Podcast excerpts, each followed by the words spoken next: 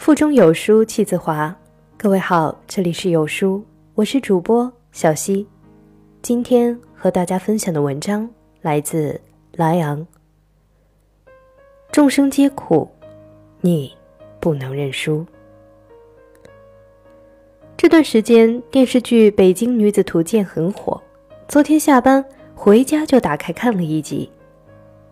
电视剧最开始的时候，女主角陈可为了自己的北漂梦，孤身一人从四川来到北京，住着连信号都没有的地下室，干着最被别人瞧不起的工作，平时连吃个自助餐都要精打细算、小心翼翼。很多人对这一段的评价是，很真实，也很扎心。我特别喜欢电视剧的一点，就是再多的心酸，都能化成一句“几个月之后”。可我们永远不知道，有多少乘客撑下去了，又有多少乘客中途离开了。你经历过那种撑不下去的艰难时刻吗？就好像……全世界都离你而去了，你看不清方向和目标，也看不见来路和去处。你知道自己必须要咬着牙撑过去，勇气和力量，却被现实一点点消磨殆尽。你拼了命拒绝成为没有梦想的咸鱼，到最后，却成了刀俎上的鱼肉。就像乘客满怀热血来到灯红酒绿、车水马龙的大城市，可这城市甚至吝啬的连一片光亮都不曾给予他。人生在世，谁没有自己的难？韩剧《迷雾》里那个外表光鲜亮丽的女主角，现实生活里不也是一地鸡毛？我总能想起，在夜晚孤单一人的时候，他看着镜子里妆容精致的自己，嘴里吐出的那句话：“活着，真是该死的累。”是啊，生活真的太艰难了。有一次和学姐聊天，我问她：“你人生最难的时刻是什么？”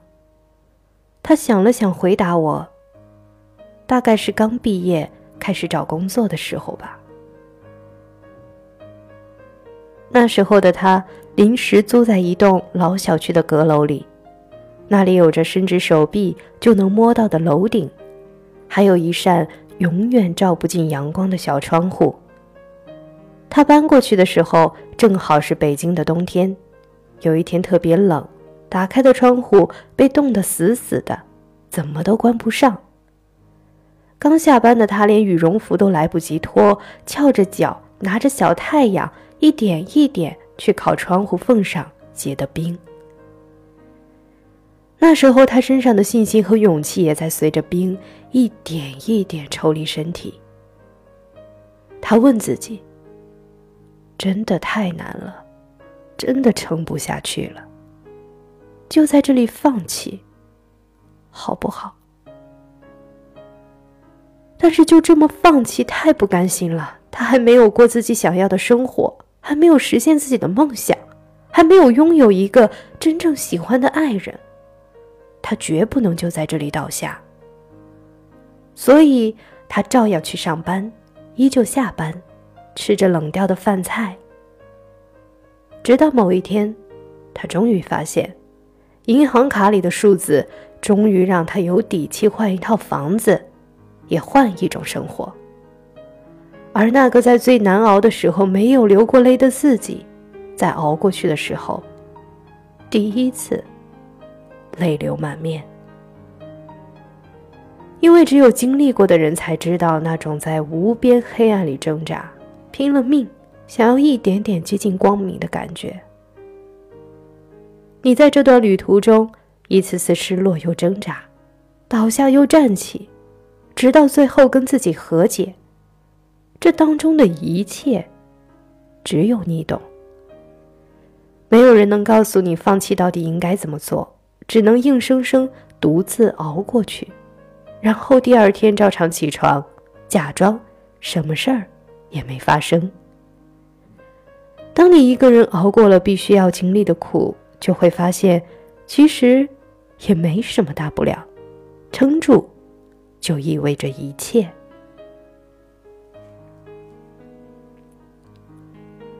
生活坏到一定程度就会好起来，因为它无法更坏，而你坚持坚持就挺过来了。这不是鸡汤，这是现实。我不知道有多少人此刻正在经历着生活的艰难和考验，但我知道一定有更多的人已经咬着牙挺过来了。你看过日出吗？四周黑茫茫的，但是你知道太阳一定会升起来的。所以你不会惧怕黑暗，也不会畏惧寒冷。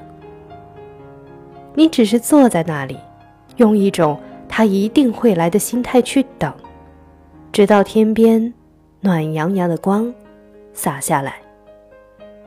人生也是如此，你会孤立无援，会糟糕透顶，身边是无边际的黑暗，是封死逃不出去的墙壁，你无路可逃。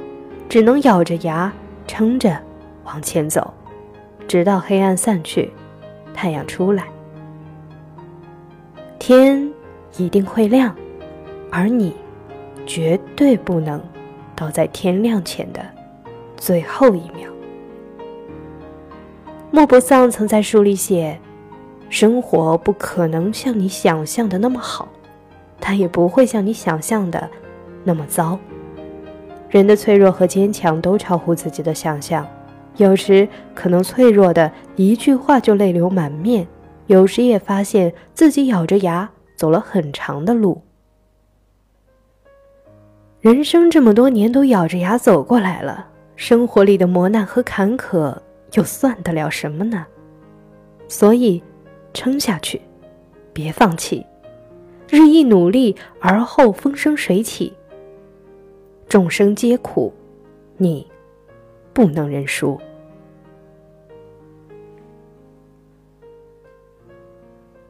在这个碎片化的时代，你有多久没读完一本书了？好了，这就是今天要跟大家分享的文章。不知你是否有所感悟呢？欢迎你在留言区抒发你自己的感想。我是小溪，我们明天见。知道那是谁？为何总沉默寡言？人群中也算抢眼，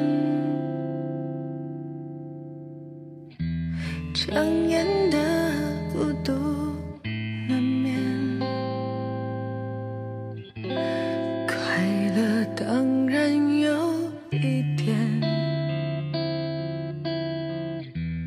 不过寂寞更强烈，难过时候不流泪，流泪也不算伤悲。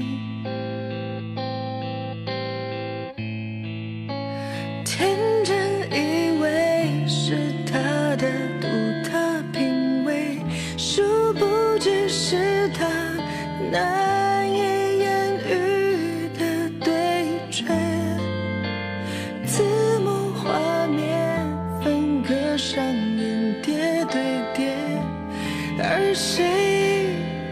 是谁？